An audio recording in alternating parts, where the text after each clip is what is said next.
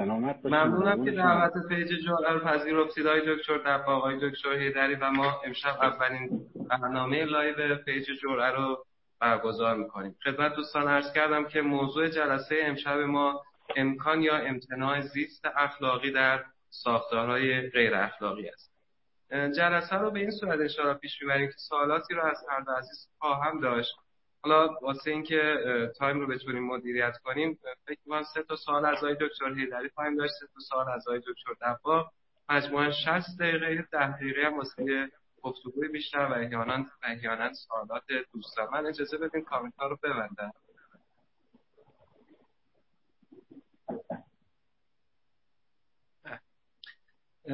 یه معرفی کوتاه از هر دو عزیز داشته باشیم و بعد پرسش ها بپردازیم. آیا دکتر هیدری دارای مدرک دکترای علوم سیاسی هستند و عضو هیئت علمی دانشگاه شاهد یکی از اقدامات بسیار ارزنده علمی آقای دکتر هیدری ترجمه فیلسوف معاصر تامس نگل هست که چندین جلد از آثار تامس نگل رو ایشون ترجمه کردن و انشاءالله این روند ادامه داشته باشه. آقای دکتر دباغ هم دوره دکترای فلسفه اخلاق با گرایش روانشناسی اخلاق و اعصاب و از دانشگاه آکسفورد دارد آثار متعددی هم از ایشون منتشر شده از جمله مجاز در حقیقت آزمایشگاه ذهن و ظاهرا کتاب کیون برای مبتدیان زیر چاپ هست. منتشر شده یا نه هنوز ولی خب انشاءالله که اون هم چاپ میشه. خب یه نظرسنجی هم ما پیج جاره داشتیم دیروز و امروز در مورد موضوع جلسه. دو تا سوال مطرح کردیم. یه سوال این بود که آیا می توان در یک ساختار غیر اخلاقی به نحو اخلاقی زیست 53 درصد جواب خیر دادن و 47 درصد پاسخ مثبت داشتن؟ سوال دوم این بود که آیا می توان یک ساختار غیر اخلاقی را با رفتارهای اخلاقی اصلاح کرد؟ که 46 درصد پاسخ دادن خیر و 54 درصد پاسخ بله داشتن.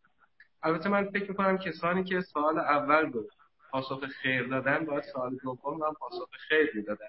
ولی خب چون احتمالا اون کسانی که سوال اول جواب دادن انصافا همونایی نبودن که سوال دوم جواب دادن نظرسنجی به همسو نبود. این خب سوال اول رو اگه اجازه بدین از آقای دکتر هیدری داشته باشیم که آقای دکتر اساسا ساختارهای اخلاقی و غیر اخلاقی تعریفشون چیه و ما با چه معیارها و سنجههایی می‌تونیم بگیم فلان ساختار اخلاقی و فلان ساختار غیر اخلاقی ممنونم در مورد این خود واژه ساختار من به یک واژه متداول ترش تو نظری های سیاسی اونو به کار می‌برم و به اون ارجام میدم. واژه نهاده.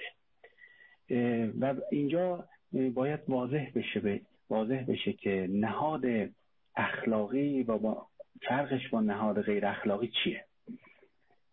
برای این تمایز من همون جورم که اشاره کردیم رجوع می‌کنم به آثار فیلسوفان سیاسی تحلیلی که تو این زمینه خیلی به صورت واضح و مشخصی صحبت کردن که وقتی که ما میگیم نهاد اخلاقی تفاوتش با نهاد غیر اخلاقی چیا هستن؟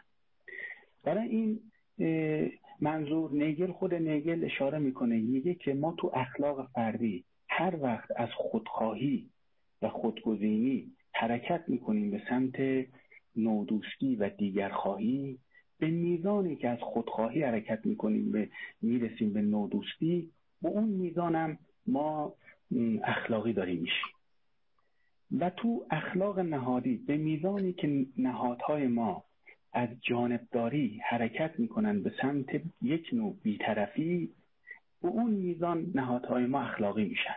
البته شکی نیست که آدما هم هم خود نیگل و هم سایر فیلسوفان سیاسی تحلیلی همشون تاکید دارن که به, هیچ وجه خودگزینی و خودخواهی رو نمی‌تونیم از انسانها ریشهکن کنیم در درون انسانها و انسانهایی به وجود بیاریم که آری از خودخواهی باشن. به درجه این خودخواهی رو دارن. و از اون برم دیگرگزینی هم یک نوع یعنی دیگر دوستی هم یک نوع امکانیه تو بشر. ممکنه این امکان شکوفا بشه ممکنه شکوفا نشه. اما کار به اخلاق فردی نداریم یا رو اخلاق نهادی. پس اخلاق نهادی نظام اخلاقی هن که از جانبداری حرکت کنند به سمت یک نوع بیطرفی. و به میزانی که از جانبداری حرکت می‌کنن سمت بیطرفی به اون میزان اخلاقی هن و به اون میزانی که یک نظام سیاسی از بیطرفی حرکت می‌کنه به سمت جانبداری به اون میزان غیر اخلاقی میشه. اما در مورد بیطرفی چی؟ خود واژه بیطرفی تا الان این نظریه پردازان سیاسی سه تا تفسیر تفسیر مهم از بیطرفی دادن. و این بیطرفی تا تفسیر خیلی, خیلی تفاسیر ماندگار و تفاسیر کلاسیکیه که از این بیطرفی دادن. اولین تفسیر تفسیریه که میگه نظام سیاسی یا نهادی بیطرفه که در حیطه مشخصی تو زندگی انسان زندگی ما انسان ها مداخله نکنه. یعنی یک نوع حق حقوقی رو برای آدما به رسمیت بشناسه و دور این حق حقوق یک مرزی رو بکشه و خودش مداخله تو اینا نکنه. و به اون میزان که مداخله می‌کنه حق حقوق ما رو نقض می‌کنه به اون میزان اون نهاد غیر اخلاقیه مثلا نهادی که بیاد آزادی بیان محدود کنه. نهادی که بیاد مثلا خدمت حوزه خصوصی انسانها رو تجاوز بکنه بهش. نهادی بیاد که مثلا در مورد سبک زندگی انسانها مداخله کنه. به اون میزان در خودمختاری و فعالیت انسانها مداخله کرده و به اون میزان که فعالیت و خودمختاری ما توش مداخله می‌کنه به اون میزانم این نهادها میشه. نهادهای غیر اخلاقی میشن. این تفسیری بود که جان, جان لاک می‌داد و تو قرن بیستم رابرت نازیک از این می‌داد که می‌گفت حق یعنی عدم مداخله. و هر جا مداخله صورت می‌گیره توسط نهادهای سیاسی این نهادهای سیاسی به اون میزانی که مداخله می‌کنن غیر اخلاقی میشن. این یه تفسیر. تفسیر دوم این بود که از بیطرفی اینه که نظام های سیاسی و نهادهای سیاسی باید تلاش بکنن که بیشترین شادکامی رو برای بیشترین افراد جامعه به وجود بیارن. و اگر نظام سیاسی بتونه بیشترین شادکامی رو برای بیشترین افراد به ارمغان بیاره این نظام سیاسی ما می‌تونیم بگیم اخلاقیه. و الان دیگه اینجا وارد تفاصیل مختلفی که از خود شادکامی میشه نمیشم. چون خود شادکامی هم بین این متفکران این نهله تفاسیر مختلفی ازش شده. مثلا تفاسیر لذت طلبانه میدن تفاسیر خدمتتون برآوردن امیال میدن و تفاسیر مختلفی میدن. ولی اجمالا میگن که یک نظام سیاسی که اگه بتونه بیشترین شادکامی برای بیشترین افراد رو وجود بیاره اون نظام نظام اخلاقیه. ولی اگه نظام سیاسی فقط منافع حلقه محدود اطرافیان خودشو در نظر بگیره. یک جمع کوچکی از اقلیت تو نظام سیاسی باشن که منافع اونها همیشه لحاظ بشه و منافع اکثریت آدما قربانی بشه. اون نظام سیاسی و اون نهاد میگن نهاد غیر اخلاقیه. نهادیه که این از این منظر اینو رایت نکرده. این تفسیر دوم تفسیر سومی هم که از بیطرفی داده شد تفسیری این تفسیر دومی که که بیطرفی به مسابه بیشترین شادکامی برای بیشترین افراد جامعه اینو هیوم می‌داد اینو جان استوارت میل و تو قرن بیستم من پیتر سینگر خیلی مدافع این نظریه است. اما برسیم به تفسیر سوم از بیطرفی. این تفسیر سوم که به انصاف مبتنیه میگه نه نظامی نظام اخلاقی یا نهادهای سیاسی نهادهای اخلاقی هن که فوری فوتی ترین نیازهای محروم ترین اخشار جامعه رو چکار بکنه؟ برآورده بکنه. اگه نظام سیاسی نتونه فوری فوتی ترین نیازهای محروم ترین اخشار جامعه رو برآورده بکنه این نظام بیطرفیش حفظ نشده و و به اون میزانم که بیطرفیش حفظ نمیشه انصاف نداره. و انصاف اقتضا می‌کنه که ما فوری فوتی ترین نیازهای محروم ترین اخشار جامعه رو مورد نهاز قرار بدیم. اینجا مثلا فقر خیلی اهمیت پیدا می‌کنه. تنگ دستی خیلی اهمیت پیدا می‌کنه. و نظام سیاسی که افراد زیادی از جامعه رو تو فقر و تنگ دستی و و مشکلات معیشتی رها بکنه این نظام میگن که از بیطرفی عدول کرده و ساختار ساختار غیر اخلاقی. پس ساختار غیر اخلاقی بر اساس این تفسیر سه تا ویژگی داره. یکی حق حقوق آدما رو و آزادی آدما رو به صورت سیستماتیکی نقض می‌کنه. دو فقط در خدمت منافع عده معدودی قرار می‌گیره و شادکامی عده کثیری از انسانها رو قربانی می‌کنه و سوم اینکه انصاف رو رعایت نمی‌کنه و یه آدمایی که به هر دلیلی تو فرق قرار گرفتن تو تنگدستی قرار گرفتن اینا رو بهش بیتوجهی می‌کنه و انصاف رو رعایت نمی‌کنه. و لذا اگه بخوام واضح بگم این به این معنا نظام های غیر اخلاقی به این معنا و نظام اخلاقی هم دقیقا عکسش میشه. ممنونم از توضیحاتتون های دکتر باز به شما خواهیم گشت. آقای دکتر دفاع که خواهش می‌کنم از اگر نکته دارین در مورد پرسش اول به این سوال ما جواب بدین که ساختارهای غیر اخلاقی به لحاظ, به روانی و به لحاظ معرفتی چه تأثیر روی شهروندان یک جامعه میشه زنده بود خیلی ممنونم. بار دیگه سلام عرض می‌کنم خدمت شما خدمت جناب آقای هیدری و سپاسگزارم که فتح باب کردن کار بنده رو کمتر کردن. بابت خیلی ممنونم. من فقط یک نکته رو قبل از اینکه آغاز کنم بگم. فرمودید که بنده دکتر خودم رو دانشگاه آکسفورد گرفتم. بهتر دقیق تر باید بگم از دانشگاه ریدینگ و دانشگاه آکسفورد تو همان در واقع من کار کردم. گفتم دقیق تر گفته باشم. من ممنونم از توضیح با من کنم. آقای دکتر هیدری در نهاد یا ساختارهای اخلاقی صحبت کردم من یه قدری نکته غیر اخلاقی بودن رو دقیق تر بگم. اگر ما درباره غیر اخلاقی بودن نهاد یا ساختار یا به تعبیری که من الان خدمت عرض درباره سیاست ها و قوانین در واقع اخلاقی صحبت کنم به طور خاص تعبیر غیر اخلاقی یعنی تعبیر اخلاقا ناروا یا اخلاقا نادرست. وقتی ما میگیم غیر اخلاقی به طور دقیق منظورمون چنین چیزی یعنی از رویه ها سیاست ها. این صحبت می‌کنیم که در یک نهادی در یک ساخت جا گرفته داری و ساری است در یک جامعه ای که اون قواعد و اون و اون حالا قوانین رو ما اخلاقا نادرست می‌دانیم. حالا به هر دلیلی به دلیلی که اخلاقی که داریم دلیلی که تئوری اخلاقی ما در واقع به ما میده. خب حالا با این فرض با نکاتی که آقای دکتر گفتن کاملا من با ایشون هم داستانم یعنی نکاتی که فیلسوفان تحلیلی گفتن. برگردیم به سوال شما که حالا این نهادها ما آدمیان با یک سری اخلاقیات خودمون اخلاقیات فردی خودمون با نهادها و ساختارهای مواجه میشیم با قوانینی مواجه میشیم که ما گمان می‌کنیم اون قوانین اخلاقا نادرست. و ما مجبوریم با قوانین اخلاقا نادرست سیاست های اخلاقا نادرست زندگی بکنیم. این یه تأثیرهایی به نظر من معرفتی و روانی برام مثال ساده بزنم. پس کنیم شما در جامعه زندگی می‌کنید در دولتی زندگی می‌کنید زیر دولتی زندگی می‌کنید در یک نهادی کار می‌کنید مجبورید برای امرار معاش شما دروغ بگید. مجبورید برای اینکه احیان امرار معاش بکنید شما رشوه بدید. رشوه دادن و دروغ گفتن تصور کنید به جهت اخلاق فردی برای شما امر اخلاق ناپسندی است نادرستی است و شما مجبورید که چنین بکنید. ببینید یکی از در واقع می‌تونم بگم لوازم واقع نهادهای غیر اخلاقی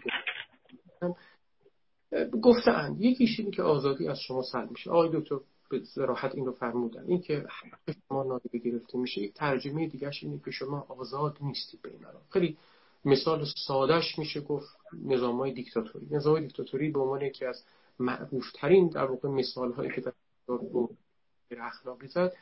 آزادی شما سلب میشه حقوق شما سلب میشه و از این حیث شما در واقع کاری که می‌کنید گویی اصلا خودتون انجام نمیده آزاد نیست. اما مهمتر از این اتفاقی که برای ما آدمیان رخ میده. وقتی زیل نظام زندگی می‌کنیم اول اصلا باور من یکیش الیناسیونه ما آدمیان رفته رفته از خود بیگانه میشیم. ما آدمیان خودمون دیگه نخواهیم بود. رفته رفته عادت می‌کنیم به اینکه یک رفتاری که ما به جهت فردی ناپسند تلقی کردیم رو تکرار کنیم تلقین کنیم و این تکرار تلقین کردن چیزی که ما ما رو از خودمون بیگانه می‌کنه. ما گمان می‌کنیم که برای اینکه زندگیمون رو ادامه پیدا کنه مجبوریم که دست به یک امر خطایی بزنیم دست به امر اخلاق ناروایی بزنیم. این خب برای ما پریشانی اخلاقی میاد. یعنی ما از خودمون کم کم فاصله می‌گیریم. چیزی که خودمون گمان می‌کنیم اخلاق فردی خودمون گمان می‌کنیم اخلاقا نادرسته مجبوریم که تن بهش بدیم و انجام بدیم. این این تاثیر روانی است که خب پریشانی اخلاقی در جامعه می‌تونه داشته باشه. اما مهمتر از اون ما یه تاثیر معرفتی هم می‌بینیم. و اون تاثیر معرفتی است من الان کوتاه خدمتتون میگم. اگر بحث اجازه داد این رو اتفاقا دوست دارم که بازش بکنم. تاثیر معرفتی اینه که رفته رفته آدمیان گمان می‌کنند که اصلا فعل درست اخلاقی معنا نداره. اصلا وجود نداره. اصلا چیزی به نام حقیقت اخلاقی وجود نداره. این نکته که من خدمتتون میگم علاوه بر اینکه نکته فلسفی باشه نکته تجربی هم هست. یعنی زندگی. در نظامات استبداد در نهادهایی که ما اخلاقی در واقع می‌بینیم تجربی نشون داده که آدمیان رفته رفته به این باور می‌رسن که اصلا حقیقت اخلاقی وجود نداره. یا به تعبیری اصلا اخلاقی وجود نداره به تعبیر آمیانه کلمش. اون چیزی اسمش رو صدق اخلاقی یا حقیقت اخلاقی ما می‌تونیم ازش دفاع کنیم به عنوان امر درست اخلاقی. اصلا وجود نداره. ببینید اسم این تعبیر شما بذارید پوچ انگاری. شاید بذارید این در واقع چیزی اصلا همه چیز پوچه. اصلا اخلاقیاتی وجود نداره. اینا اینا در لسان در واقع در زبان روزمره هم گفته میشه. اما حالا اینکه دقیقا داره آن چیزی که این وجود داره اینه که چندان پوچ پوچ هم نیست چندان خالی نیست. یه چیزی هست یه چیزی هست.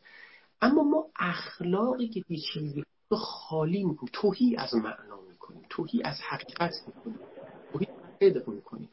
ببینید یکی از کارهایی که نظامات و ساختارهای غیر اخلاقی رو ما انجام میدن در واقع از طریق رویه ها از طریق سیاست ها قوانین و رفته رفته ما عادت می‌کنیم انجام بدیم از خود بیگانه میشیم. نتیجه معرفتیش برای ما این خواهد بود که خب پس صدقی وجود نداره پس حقیقتی وجود نداره. هر کسی که سر قدرت باشه اون تعیین کننده است که چه چیزی اخلاقی است. امر درست اخلاقی متعینی وجود نداره. هر کسی که در قدرت او تعیین کننده برای اینکه بگه حقیقت اخلاقی چیست. او تعیین خواهد کرد که بگه احیانا امر درست اخلاقی چیست. رفته رفته شما می‌بینید که زیل این در واقع ساختارها زیل عمل کردن به این در واقع قوانین و سیاست ها آدمیان به یه جایی می‌رسن که گمان می‌کنن هر کسی هر کاری کرد درسته. این تعبیر تعبیر شما حتما شنگید این تعبیر در امکان است. یکی از سختترین اتفاقاتی است که برای بشر می‌تونه رخ بده که با خودش گمان کنه هر کاری که می‌کنه درست. هر چیزی که ازش حدس بزنن سر بزنه اون کار رو هر چه نقل کنن در امکانه. امکان داره این کار انجام بده.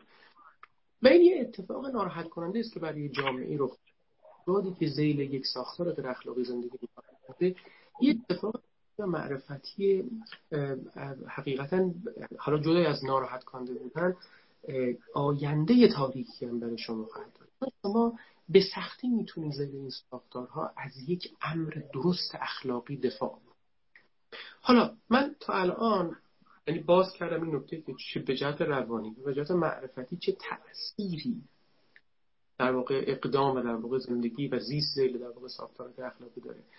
به طور خاص الان از این به بعد تلاش می‌کنم که در واقع بر روی این نکته تاکید بکنم که اینکه حقیقت اخلاقی به یک معنا فدا میشه. حقیقت اخلاقی قربانی میشه زیر ساختار اخلاقی.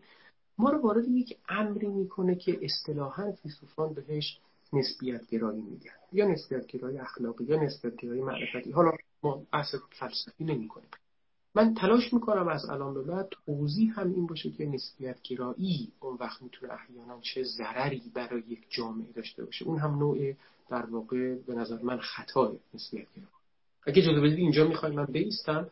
اگه سوال دیگه ای اگر اجازه بدین بحث نسبی جزء پرسش هم همین بود که این نسبی گر... اگر منجر به نسبی گرایی میشه این نسبی گرایی چه تأثیری روی زیست اخلاقی شهروندان داره؟ خب برمیگردیم به آقای دکتر هیدری های دکتر شما اگه نقطه نظری در مورد صحبت های دکتر در واقع بفرمایید ضمن اینکه سوال دوم رو طرح می‌کنم اینکه ساختارهای غیر اخلاقی چطور و چگونه تاثیرگذار هستند در زندگی اخلاقی شهر؟ این که ساختارهای غیر اخلاقی چطور بر زندگی ما تاثیر می‌ذارن میشه از جنبه ها و نگاه های مختلفی بهش نزدیک شد. و یک جنبه همین آقای دکتر دباغ عزیز اشاره کردن که خیلی به نظرم جنبه مهمیه که اون تو اون جنبه و این تو نظام هایی که غیر اخلاقی هن آدما به نسبی گرایی کشیده میشن و اینکه حقیقت اخلاقی رو کلا نادیده بگیرن اینا. اما من از یه جنبه دیگه وارد میشم و اون جنبه چیزی بود که خود نیگل هم بهش اشاره داره به اسم بخت اخلاقی. من برای اینکه اینو توضیح بدم وارد این سوال شما بشم اجمالا اشاره می‌کنم بخت اخلاقی یعنی چی؟ یعنی و انواع بخت رو میگم و وارد این پرسش به خصوص شما میشم. خود نیگل می‌گفت که ما زندگیمون تحت تاثیر چهار عاملیه که فراسوی کنترل و اختیار ماست. آره و اسم ازش می... چیز می‌کرد به اسم چهار نوع بخت. آره. و این چهار تا بخت در واقع بدون اینکه ما کنترل داشته باشیم روش بدون اینکه ما اختیاری داشته باشیم رو زندگی ما تاثیر می‌ذاره. یکیش بهش می‌گفت بخت منتج. آره. یعنی چی؟ یعنی اینکه کارها چجوری از آب در میاد این هیچ موقع تحت کنترل ما نیست. آره. مثلا میگه دو تا راننده کامیون در نظر بگیرید. هر دو تا ترمزاشون رو چک می‌کنن هر دو تا آدم با احتیاطی هن. هر دو تا قوانین رایت می‌کنن. اما هر دو تصادف می‌کنن. یکی می‌زنه به یک بچه یکی می‌زنه به یک گوسفند. این که اینی که به اون زده به اون بچه مرتکب قتل غیر عمد شده و اونی هم که زده گوسفند یه حیوانی رو کشته. اما این نه این هیچ کدوم از اینها قربانیان خودش انتخاب نکردن. این وقتیه که میگه که چجوری کارا از آب در میاد. یا مثلا میگه که یه مادری در نظر بگیرید داره تو وان حمام بچهشون شده. بعد زنگ در خونهشون می‌زنن مرتب می‌زنن. بعد میره در باز می‌کنه پستچی نامه رو می‌گیره میاد. وقتی که میاد اگه آب قطع شده باشه بچه نجات پیدا بکنه میگن اهمال کاری کردی. اگه آب قطع شانسی قطع نشده باشه بهش میگن که یک کار هولناکی انجام دادی. خلاصه این بخت منتج یا یه نفری می‌خواد طرف دیگر رو عاشقشه دوست داره دارن با هم شوخی می‌کنن یه دفعه هول میده سرش می‌خوره به ستون خونه چیزی ضربه مغزی میشه قاتل میشه و یه قاتلی دنبال یه نفر رو بکشه می‌خواد تیر چلیک می‌کنه یه اتومبیلی رد میشه به اون می‌خوره و به قاتل نمی‌خوره و این این که کارا چجوری از آب در بیاد این یه نوع بختیه که ایشون می‌گفت بخت منتجه. و این خیلی تو زندگی ما تاثیر داره. وقت منتج این که کارا چجوری از آب در بیاد به هیچ وجه تحت کنترل ما نیست. این چیزه. این یه بعد بخت دوم بخت می‌گفت اسمش بخت اساسیه. یعنی این بخت منتج بخت قایت یعنی تبیین قایت شناختی که آقا نتیجه کار چی باشه به هیچ وجه تحت کنترل من نیست. این یکی. دومیش می‌گفت بخت اساسی یعنی تبیین روانشناختی. این که من آدم ترسویی باشم یا شجاع باشم آدم حسودی باشم یا آدم بلند نظری باشم. این که آدم خدمتتون عرض بکنم که چشم پاکی باشم یا آدمی باشم که چشم پاک نباشم. می‌گفت این ویژگی ها به من می‌رسه. می‌دونی؟ این ویژگی ها به من می‌رسه و بدون اینکه من هیچ کنترلی داشته باشم. روش و اینم و اینا زمینه افعال آتی منو تشکیل میده. یعنی بخش اساسی یک محیطی تشکیل یه زمینه تشکیل میده که تو اون فعل من رخ میده. و این زمینه رو من به هیچ وجه تو اختیار در اختیار خودم نبوده. اینم بخت دوم بخت اساسی. یعنی ویژگی های روانشناختی. ما هم رو افعال تاثیر دارم ولی ما ویژگی های روانشناختیمون انتخاب نمی کنیم سومیش می‌گفت بخت اراده آزاد. یعنی اگه قبول بکنیم جهان جهان علی معلولیه هر علتی معلولی داره. در واقع اونجا میگه که افعال ما یه نوع تحت کنترل نظام علی معلولی قرار می‌گیره و اینجا بازم اراده ما کم میشه و چهارمین وقت که به بحث ما رد داره بخت محیطیه. یعنی مثلا مثال می‌زنه میگه اون کسایی که قبل از روی کار آمدن آلمان نازی از آلمان نازی فرار کردن اینا بخت خوبی برای زندگی اخلاقی داشتن تا اونایی که موندن. یا زندانبانی که تو نظام نازی زندگی می‌کنه بخت بدتری برای زندگی اخلاقی داره تا اون زندانبانی که تو نظام مثلا دانمارک داره زندگی می‌کنه. از این لحاظ از این لحاظ یک نکته مهمیه که نظام این اینجا به ما که نظام هایی که غیر اخلاقی هن افعال ما رو بیشتر تحت کنترل بخت قرار میدن. رالز می‌گفت که رالز می‌گفت که این شما نظام فعودالی رو در نظر بگیری نظام سرمایداری در نظر بگیری و نظام مثلا سوسیال دموکرات رو در نظر بگیری. مثلا نظامی که برابری توشه. تو نظام فعودالی اینی که من بچه یه آدم برده بشم و یا بچه فعودال بردهدار بشم این دست خودم نیست. می‌دونی؟ دست خودم نیست. این بخت محیطی انتخاب می‌کنه که من بچه ب... یا آدم برده بشم یا, یا آدم برده. این بخت محیطیه. یا تو نظام سرمایداری من بچه سرمایدار بشم یا بچه یا آدم کارگر بشم این تحت تاثیر بخته. و یا و یا تو نظام های دیگه این که من بچه یه آقازاده بشم یا بچه یه دونه گدازاده بشم این دیگه دست خودم نیست. این بخت منو تعیین می‌کنه. و نظام های و برای همین راز می‌گفت می‌گفت نظام اخلاقی کردن نظام های سیاسی به این معناست که بتونیم میزان تاثیر بخت رو تو زندگی آدم به کمترین حد برسونیم در واقع به هیچ موقع نمی‌تونیم ما نظام سیاسی به وجود بیاریم که تاثیر بخت رو به هیچ وجه نادیده بگیره. ولی ما می‌تونیم تا اونجایی که میشه نظام های سیاسی باشن که بخت آدما تو زندگیشون کمترین تاثیر داشته باشه. و این خیلی به نظر من خیلی نکته مهمیه. و نظام های سیاسی غیر اخلاقی تمام زندگی تمام چیزی یعنی بستگی به وقتت داره. اینی که تو پوستر برنامه هم اشاره کرده بودیم این که گل آیا میشه توی جامعه که من جلابه گل نیرو پرش بشم یا نه؟ امکان داره ولی این امکان کاملا به وقتت بستگی داره. می‌دونی کاملا به وقت تاثیر داره. بخت خوب آیدت بشه بله می‌تونی بشی ولی بخت بدی از نظام تو نظام سیاسی به منجلابم بیفتی همه نوع بختت بیاد به سرت بباره دیگه از این نمیشه نیلوفر چیز بشی جامعه بشی. نیلوفر جامعه شدن اینجا به نظر من کاملا تحت تاثیر بخت میشه. و این نکته بسیار مهمیه که این راز خیلی روش تاکید داشت که نظام های غیر اخلاقی نظام هایی که کاملا تاثیرشون رو افراد جامعه می‌ذاره که بخت سرنوشت اونا رو تعیین بکنه. نه خودشون نه اراده خودشون اینا. چون اونی که قائل به جبر میگه قائل به جبر ولی که اونی قائل به بخت اخلاقی میگه یک محیطی یک عواملی خارج از کنترل تعیین می‌کنه. یه عاملا اراده خود منه.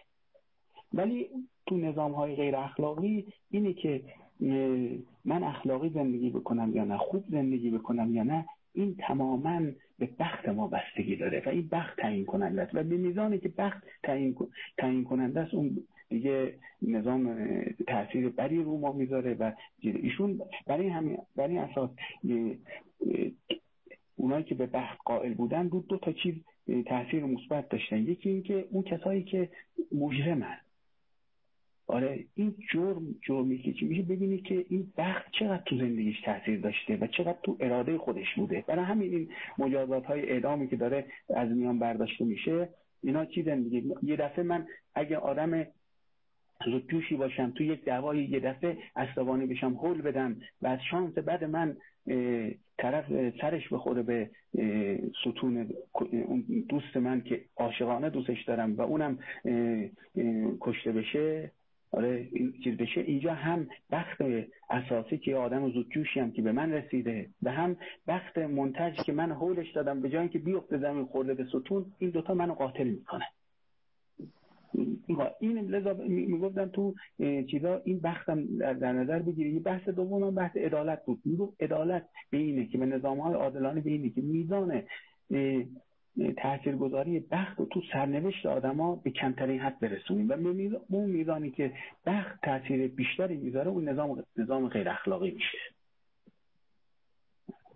خیلی عالی بود. دست شما در نکنه. ممنونم آقای دکتر از توضیحات. خیلی. قربون شما. آیا دکتر در توی پرسش قبلی به اینجا رسید پاسخ شما که ساختارهای غیر اخلاقی می‌تونن نسبیگرایی اخلاقی رو به نوعی ترویج بدن توی جامعه می‌خواستم راجع به این اگر بشه بیشتر توضیح ببینید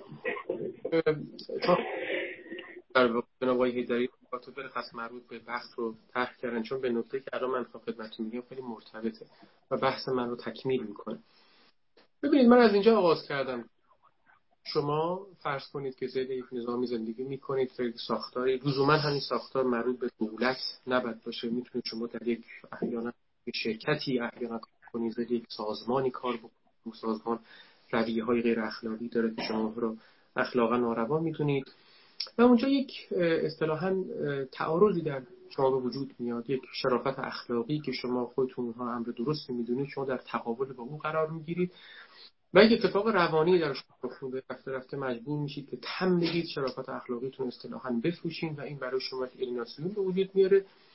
و این اتفاق این اتفاق روانی پیامد معرفتی داره. من خواهر راجع پیامد معرفتی بزنم. خیلی کوتاه من برای شما گفتم که پیامد معرفتی مهم میشینه که حقیقت یا صدق اخلاقی تقریبا رفته رفته کمرنگ میشه.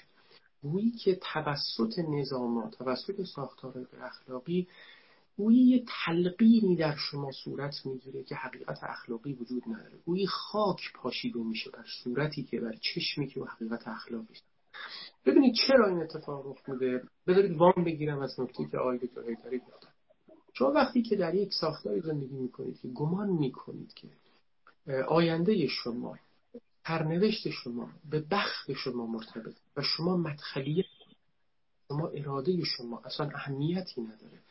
شما آزادی ندارید که بتونید یک ساختاری رو عوض کنید یک رویه‌ای که اون رو باطل می‌دونید رو نقد بکنید اون رو تغییر بدید.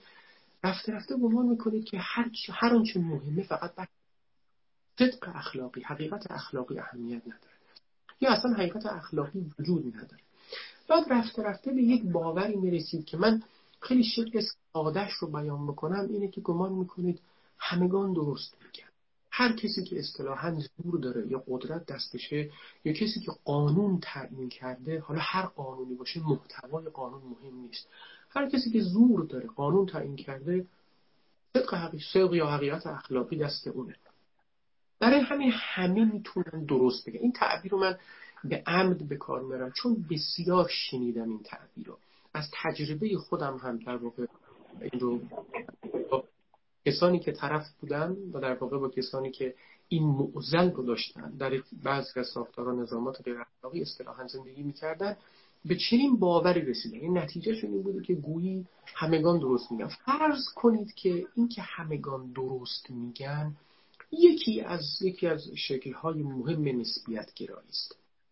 یکی دست کم یکی از به نظر من شکل های غیر دفاع غیر غیر در واقع مقبول نسبت گرایی است. حالا من الان بحث مبسل نیست که نسبت گرایی دفاع کنیم رد کنم. اما این باور این باوری که من اسمشو باور نسبت گرایی نمی‌ذارم اینی که همگان درست میگن یکی از اون باورهای به قایت خطایی است که ذره ذره در وجود آدمی رخنه می‌کنه توسط نظام های استبدادی. چرا خطاست؟ به نظر من خطا بودنش کم و بیش خیلی روشنه. من خیلی ساده استدلال می‌کنم نمی‌خوام حولش در واقع بحث فلسفی بکنم. ببینید همین که شما قائل باشید که همگان درست میگن منی که باور دارم سخن خطاست پس من هم درست میگم. پس تئوری شما خطا خواهد بود. یعنی به همین سادگی. اگه شما قائل به این باشید که همگان حالا به جهت اخلاقی با یک مضمون اخلاقی همگان وقتی درست میگن فرض کنید همگان هر کسی که معتقد در این کیس خاص مثلا دروغ گفتن یا رشوه دادن احیانا خوبه یا بد احیانا. هر جوری همگان بنا به موقعیتی که توش هستن درست میگن. پس من هم یکی از اون افرادم که معتقدم که منم می‌تونم درست بگم. منم یکی از همون همگانم که درست میگم. و من معتقدم تئوری شما پس این تعارض میده که این سخن این گزاره که همگان درست میگن درست از آب در نمیاد خلاصه. به تعبیری شما به راحتی نمی‌تونید ازش دفاع بکنید حالا اگه شما این باور رو داشته باشید اصطلاحا چه بلایی بر سر شما میاد؟ یکی از بلاهایی که به باور من دل نظامات در واقع حالا استبدادی بگم یا اخلاقی بگم در واقع به سر ما میاد اینه که ما من این اصطلاح رو از فیلسوفان وام می‌گیرم. اصطلاح ما دوچار یک نوع عیب اخلاقی یا گناه اخلاقی میشیم. حالا چیه این عیب اخلاقی؟ این عیب اخلاقی اینه که ما به دنبال حقیقت اخلاقی نمیریم. یکی از فضائل اخلاقی که آدمیان توسط فیلسوفان گفتن نوشتن به کرات حتی اگه فیلسوفان هم نگفته بودن ما هم در واقع به این اطلاع می‌کردیم. یکی از فضائل اخلاقی ما همیشه و دنبال حقیقت اخلاقی چه چیزی ان درسته چه عملی واقعا ببینید امکان داره شما من بگید نه به این راحتی به دست ما نمیاد. بله من موافقم با شما. حقیقت اخلاقی یا حقیقت به سادگی به دست ما نمیاد. درسته. اما مهم اینه که ما در جستجوی اخلاق در جستجوی حقیقت اخلاقی باشیم. نفس این که آدمی در جستجوی باشه به دنبال حقیقت به تعبیری بدوه در پی آواز حقیقت باشه خود این نفس دویدن یکی از فضایل اخلاقی که زیل نظامات اخلاقی تقریبا این فضیلت به معنا پایمان و خاکمال یعنی اینطور به شما بگم رویه ها سیاست ها قوانین غیر اخلاقی اخلاق ناروا چنان ذهن آدمی رو خسته می‌کنه چنان ذهن آدمی رو به این سمت می‌بره که به تعبیر آقای دکتر گفتن شما همه چیز دایر مدار بخت شماست. چنان ذهن شما درگیر این امر اصلا در پی حقیقت نمیگه با خودتون گمان می‌کنید یه امر باطل بیهوده است. اصلا حقیقتی وجود نداره. که من به دنبال. و این نتیجه چیز همون چیزی که اسمش رو فرض کنید بذاریم نسبیت گرای اخلاقی. این نسبیت گرای اخلاقی بسیار رو خطرناک باشه. بالاخص برای یک جامعه. برای افراد یک جامعه که شما تصور کنید یک لحظه. در جامعه زندگی می‌کنید که همونطور که گفتم برای شما این که کسی به شما بگه هر آنچه نقل کنند از بشر امکان است. از هر کسی هر چیزی امکان داره سر بزنه. این یه جامعه ترسناکی است. یعنی آدمیان گمان می‌کنن هر کسی هر کاری بکنه درسته. این جامعه ترسناکی میشه. هم آدمیان ترسناکن هم جامعه معنی کلکتیولی یعنی یه جامعه ترسناکی خواهد یعنی آینده ترسناکی خواهد داشت. چرا این اتفاق رخ میده؟ به خاطر اینکه شما گمان کردید. یا دست کم به شما القا شده تلقین شده توسط اینکه توسط رویه هایی که شما اونها رو باطل دونستید هیچ اراده ای نتونستید به خرج بدید برای اینکه کنید این در شما به وجود آمده که بله به دنبال و رفتن و دویدن پی در واقع حقیقی یه امر بیهوده است یه امری است که من به هیچ جایی نمی‌رسم. برای همین اصطلاحا وقت خودم رو تلف نخواهم کرد و تن میدم. این تن دادن یک جور همون پایمال شدن شرایط اخلاقی است یا اینکه شما به یک نوع الیناسیون می‌رسید از خود بیگانه میشید رفته رفته من شما خود اخلاقی شما که مهمترین در واقع قسمت رکن رکین زندگی اخلاقی شماست رفته رفته کمرنگ میشه. رفته رفته بین میره. شما دیگه کسی نیستید که از به دنبال اخلاق بدوید اصلا کسی نیستید اصلا کسی وجود نداره. خودی وجود نداره که دیگه به دنبال حقیقت اخلاقی بدوه این مهمترین در واقع ادعایی بود یا استدلالی بود که من می‌خواستم در واقع راجع به اخلاقی داشته باشم. اینجا اجازه بدید پس من بیستم بریم برای اینکه من نمی‌خوام وقت رو زیاد بگیرم نوبت آقای دکتر هیدری آیا دکتر هیدری نهادها و ساختارهای اخلاقی وقتی باشون مواجه میشیم و مجبوریم در زیر ساختارهای غیر اخلاقی زندگی کنیم چه کاری میشونیم انجام یک استاد علوم سیاسی هست به اسم جنسن برنن. آره ایشون وقتی که ترامپ اومد سر کار یک کتابی نوشت به اسم وقتی همه چی شکست می‌خورد بعد با عنوان فرعی اخلاق مقاومت در برابر دولت‌های ظالم. اونجا ایشون میگه که بر اساس شواهد تجربی که وجود داره وقتی که ما با یک نظام سیاسی مواجه میشیم که به صورت سیستماتیکی ظلم می‌کنه یعنی به صورت سیستماتیکی بیطرفی رو زیر پا می‌ذاره نقض می‌کنه میگه چهار در طول تاریخ چهار مواجهه صورت گرفته. چهار تا ایشون میگه چیزی. یک میگه یک مواجهه یک میگه که وفاداریه. و از آلمان نازی هم مثال میاره که این مثال ها ملموس هم بشه اینا. میگه مثل هایدگر. میگه هایدگر کسی بود که در مواجهه با یک نظامی که شر مطلق بود نظام فاشیست اولین راه حلی که یعنی اولین راه حل انتخاب کرد وفاداری. و به این نظام وفادار موند. الان دیگه ما کار نداریم که تو دلش هم وفادار بوده یا نه ولی تبعیت کرد از نظام سیاسی تاییدش کرد و به اون میزانم که تایید کرد از مواهبش هم برخوردار شد. این یک راه حلی که ایشون میگه چیزه. راه حل دوم راه حل میگه خروجه. آره. میگه وقتی که تو آلمان نازیس اومد سر کار ما یک هجرت اندیشه اجتماعی می‌بینیم. متفکران بزرگی مثل مثلا اریکفرو مثل هانا آرند از این نظامی که شر مطلق بود خارج شدن و رفتن امریکا و سایر کشورها و اینجا یه هجرت اندیشه چیز رخ داد. اینم را اینم مواجهه دومی که ایشون میگه که با نظام های چیز صورت می‌گیره راه حل خروجه. راه حل سوم راه حل میگه شکوه و گلایه است میگه شکایت کردن غرد زدن و بدون که هزینه بپردازی. اینم میگه یه چیزیه که رایج فقط اینجا ابراز احساسات منفی تو بروز می‌کنی تو هر چیزی تو هر اتفاق ناگواری که میفته مثلا استوری می‌ذاری بیای آه ناله می‌کنی فلان می‌کنی. اینم یک نوع گلایه و شکایتی که هست. تو هر مجلسی تو هر محولی فقط نارضایتی رو ابراز می‌کنی ناخشنودی رو بیان می‌کنی. اینا این راه حل سوم راه حل چهارم ایشون میگه راه حل مقاومت. بله. راه حل مقاومت میگه که این راه حلیه که مثلا دیترش بونهافر این راه حل رو برگزید. یه بزرگترین یکی از بزرگترین الهیدان های قرن بیستم بود. ایشون تو امریکا بود. وقتی که هیتلر اومد سر کار برگشت و گروه مقاومت تشکیل داد. مقاومت به بستگی به اون شریه که نظام سیاسی داره. یه موقع هست که مقاومت مثل بردهداریه که مثل آدمی مثل آبراهام لینکن وارد جنگ میشه که باید وارد جنگ بشی. و مقاومت مقاومت در نظام در برابر نظام سیاسی که رسما از بردهداری حمایت می‌کنه و اعمال می‌کنه به نظر ایشون و منم قبول دارم باید دست به برد. مثل ابراهام لینکن و نمیشه این مقاومت رو چیز نمی‌کرده اینجا دیگه نمیشه بگیم که من صلح طلبم من اهل خشونت نیستم اونا نظام سیاسی که شر مطلقه مثل فاشیست. یا مثل نظامی که بردهداری و خشنترین زندگی رو چیز می‌کنه خود رازم که یک اخلاقی ترین فیلسوف سیاسی هم بود یکی از قهرمانایی که میگه تو زندگی تاثیر گذاشت آبراهام لینکن بود. به خاطر همین کاری که جنگید و بردهداری لغو کرد. ولی یه موقع هست که تبعیض تبعیض نژادی اونجا مثلا مقاومت می‌تونه شکل نافرمانی مدنی به خودش بگیره. اون راهی که مثلا کسایی که لوترکینگ و اینا انتخاب کردن.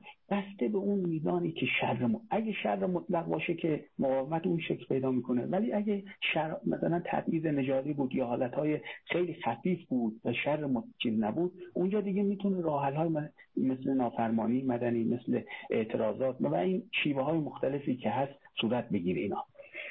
این این خیلی مهمه. و این اینجا که این تیموتی اسنایدر یه حرف مهمی تو این زمینه می‌زنه که به فرمایشات آقای دکتر دبا خیلی ربط داره اینا. میگه ببینید نظام هایی که شر مطلقا اولین چیزی کاری که می‌کنن اینه که اندیشه حقیقت رو تو ذهنت از بین می‌برن. یک اصطلاح خیلی جالبی داره میگه پاس تروس ایز پری فاشیست آره. پسا حقیقت همان پیش از فاشیسمه. و میگه تو نظام هایی که بخوای با شر مطلق بخوای جلوشون بایسی جلوشون ایستادگی کنی باید یه اندیشه حقیقتی رو قبول بکنی. یعنی اون کسی که بردهداری یک نظام یک نظام چیز می‌دونه غیر اخلاقی می‌دونه باید به حقیقتش ایمان داشته باشی. چون اگه حقیقت رو ایشون میگه که به اگه حقیقت رو اعتقاد نداشته باشی دیگه هیچ ابزار و هیچ مستمسکی نداره که در مقابل قدرت یک نظام که شر فراگیره آره جلو اون وایسی. و وایسادن به اینه که اعتقاد داشته باشی اینا. مثلا خیلی تو فیلسوفان تحلیلی عمده مخالفتی که با پست مدرن ها دارن همینه دیگه. میگن وقتی که تو اندیشه نسبی گرایی بپذیری وقتی که اندیشه این که هیچ حقیقتی وجود نداره. همه حقایق نسبی هن، محلی هن، مکانی هن، زمانی هن. اینا رو بپذیرید. دیگه هیچ مستمسکی پیدا نمی کنید که به اون خودتو بیابید و در مقابل قدرتی که شر فراگیره وایسی فقط حقیقت می‌تونه تو رو اینجا نجات بده. چون اگه این قبول نداشته باشی دیگه هیچ چیزی نداره دیگه اونجاست که دیگه سخن پادشاهان میشه پادشاه سخنها. چرا سخن پادشاه میشه. باز این فقط تو نسبیگرایی ممکن اتفاق بیفته. ولی یه کسی که به اندیشه حقیقت قائل باشه میگه نه سخن پادشاهان باید مطابق با حقیقت باشه. اگه باشه میپذیرم اگه نباشه نمیپذیرم. خلاصه این چهار تا رویکرد خیلی به نظر من تمام تونسته تمام این چیزها رو تو این چهارتا چیز بکنه و این اندیشه مقاومت که شما در مقابل سیستم های که به صورت سیستماتیکی ظالمن یا سیستم هایی که مثل نظام های فاشیست فاشیسمی یا مثل نظام های فودالی بردهداری که شر مطلقا و زندگی آدم ها رو چیز می‌کنن تو اونها باید دست به مقاومت بزنی و نباید به هر قیمتی تو اینجاها کوتاه بیایی. کوتاه اومدن اینجا دیگه حقیقت اقتضا می‌کنه که اینجا مقاومت چیز بکنی. به طبیل دیگه اگه ما از اندیشه حقیقت به تعبیر یا عینیت به تعبیر دکتر دفاق عزیز کنار بریم به اون ستاوادی دیگه می‌رسیم. یا خدمتتون عرض می‌کنم که همرنگ میشیم تبعیت می‌کنیم یا خروج می‌کنیم میریم یه زندگی آرامی رو سپری می‌کنیم یا مثلا شکوایه می‌کنیم و بدون اینکه هزینهش هم بپردازی ولی اندیشه حقیقت می‌تونی که تو رو در مقابل اینا چیز بکنه و بکنه. و به نظر من حقیقت اون اسنایدر میگه که تو تمام نظام های کمونیستی و فاشیستی اولین چیزی که باش مبارزه می‌کردن حقیقت بوده. این به نظر من نکته خیلی مهمیه که آقای دکتر رفاق هم بهش اشاره می‌کنن خیلی ممنونم آقای دکتر. لطف کردیم. ای کاش این کتاب جانسون برنر توسط شما ترجمه بشه. من خاطرم از دو سه سال پیش هم راجع به این کتاب گفتگو تلفنی با شما داشتم و خب علاقه من شدیم که این کتاب ترجمه بشه. امیدوارم این اتفاق بیفته. انشالله انشالله. جانسون برنر درست عرض می‌کنم دیگه بله بله بله. آره برنن آره. آیا دکتر دباغ در زیر ساختارها و نهادهای غیر اخلاقی میشه از مفهوم وظایف اخلاقی وظایف اخلاقی شهروندان این مفهوم رو داشته باشیم. بله زنده با خیلی ممنون. نه این, این سوال خیلی درجه یکی اتفاقا باز میگم خوشحالم که در ادامه سخنان آقای هیدری دکتر میگم چون تکمیل کننده این سخنانه. ببینید در واقع سوالی که شما راجع وظیفه می‌پرسید به یک معنی پاسخ به همین سوال.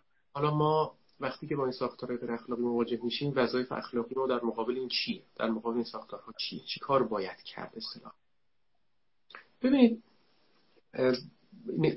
یعنی در واقع تاریخ به ما نشون میده که فیلسوفان به طور خاص یا حالا شاید شهروندان بگم مواجه شدن با بحث برخی از نظامات حالا استبدادی بگم حالا یا فاشیستی به تعبیری که بحث شد خیلی از این فیلسوفان به سمت خودشون در خودشون فرو رفتن. این, این, این, این در واقع فکت تاریخی است. یعنی به سمت این رفتن که فضایل اخلاقی رو به شکل فردی در خودشون تقویت بکنن. یعنی گویی وظیفه اخلاقی رو بر خودشون اینگونه تصویر می‌کردن که ما بعد خودمون رو نجات بدیم زیل این نظام. ما خودمون فضا رو در خودمون ما تقویت کنیم. برای مثال عرض می‌کنم بنا به توضیحاتی که الان خدمتتون دادم این یکی از فضایی که شما در پی حالا به اصطلاح آغاز حقیقت بترید این این فضیلت شما تلاش می‌کنید زیل این نظام در واقع استبدادی در خودتون تقویت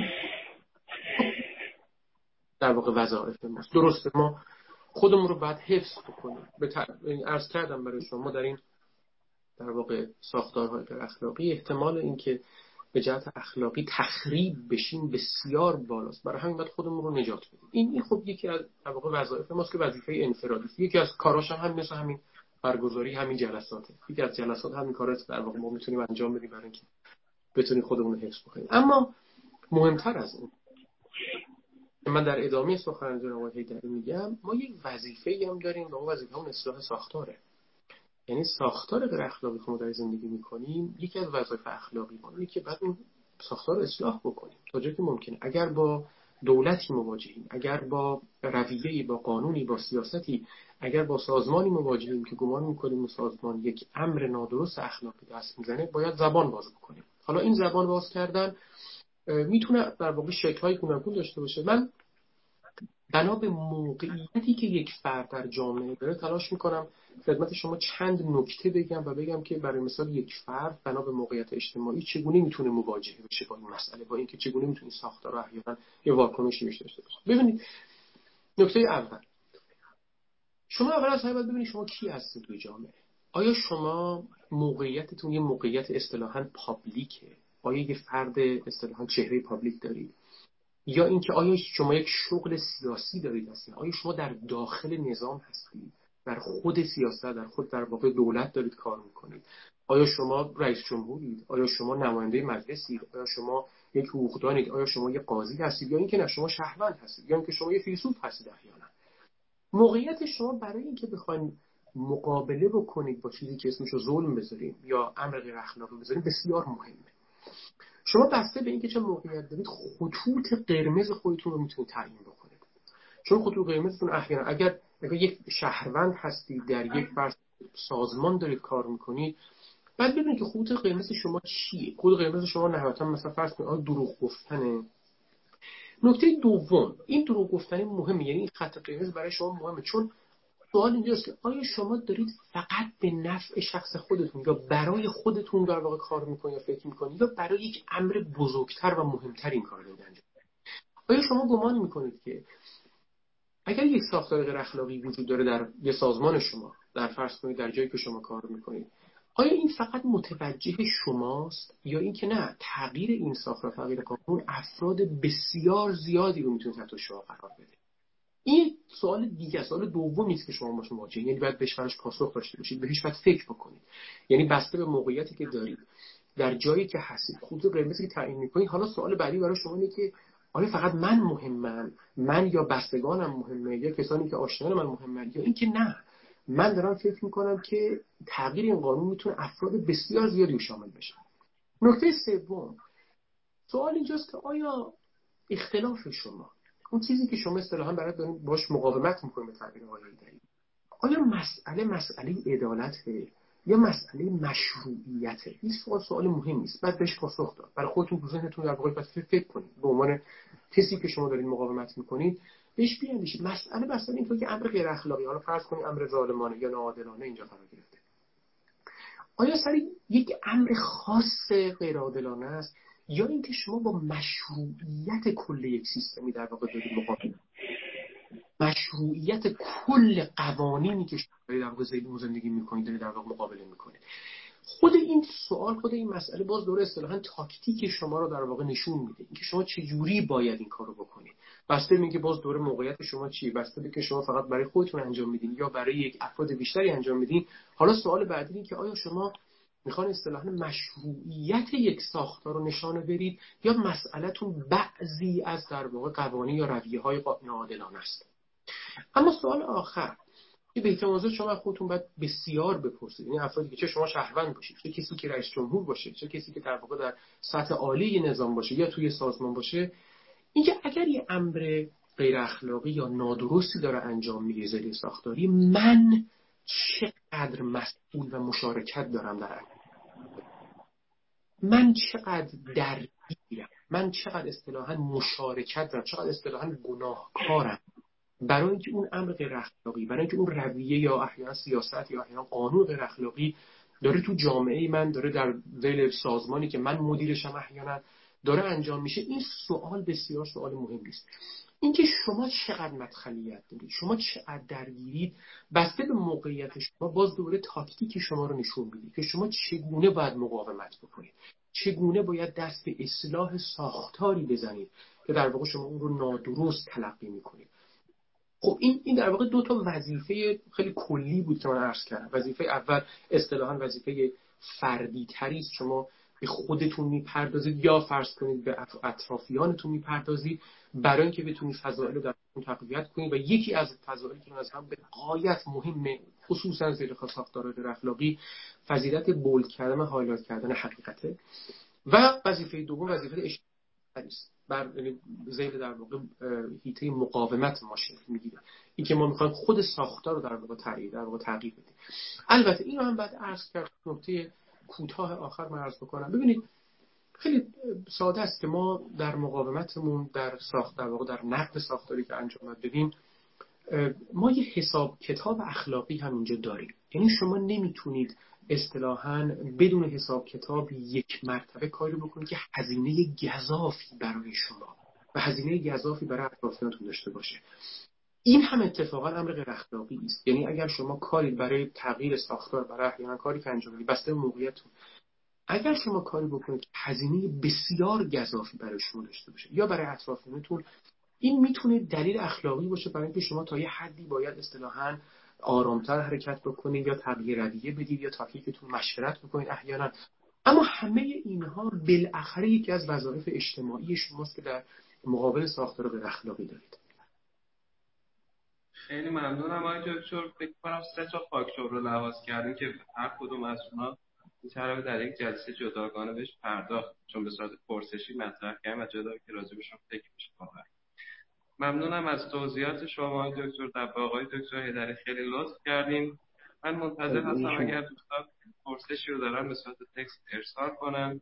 یه توضیح دیگه باز بدم خدمت دوستان این اولین جلسه live page جرعه بود. دوستان خوب من در page جرعه در این چند ماه انصافا خیلی خوب فعالیت کردن و در جهت توسعه آگاهی و انتقال تفکر اندیشمندان و روشنفکران جامعه نقش مهمی رو ایفا کرد و امشب من تشکر می‌کنم از دوستانم در پیج جوره که این افتخار رو دادم در خدمت های دکتر هیدری های دکتر دبا و مخاطبان فریقه پیج جوره باشه مسئله رو دوستان مطرح نکردن. اگر که آی دکتر هیدری آی دکتر دبا نکته پایانی رو دارید بفرمایید. انشاءالله فرصت دیگه هم باشه باز در خدمت شما لطفا منم از دوستان جرعه خیلی خیلی تشکر می‌کنم که بنده رو قابل دونستن و دعوت کردن از شما تشکر می‌کنم که بنده رو دعوت کردین. آقای کلی و از آقای دکتر دباغ هم خیلی تشکر می‌کنم. و گفتگوی خیلی خوبی بود خیلی گفتگوی سازنده بود و خیلی از ایشون استفاده کردم. زنده باشید متقابلا بنده هم همینطور تشکر می‌کنم. جناب آقای کدیور از شما و همچنین از پیج از جناب آقای دکتر هیدری بنده هم همینطور قطعا استفاده کردم.